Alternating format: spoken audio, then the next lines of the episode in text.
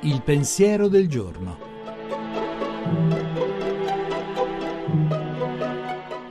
In studio Giuseppe Savagnone, editorialista e pubblicista.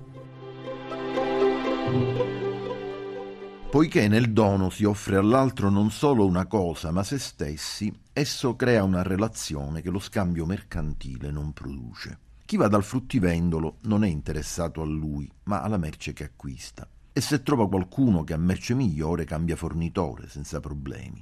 Ma se il suo fruttivendolo è solito essere gentile, aggiunge ogni volta un grappolo d'uva a una pesca senza farseli pagare, o dona semplicemente un sorriso, diventa più difficile lasciarlo. I regali creano un obbligo.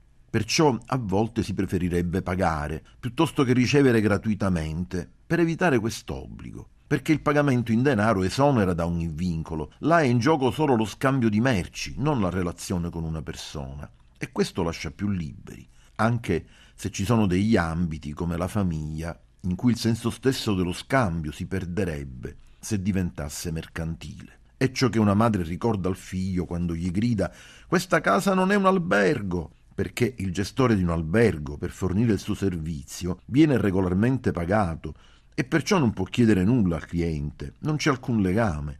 La madre invece rivendica una reciprocità che lega le persone e questa è famiglia.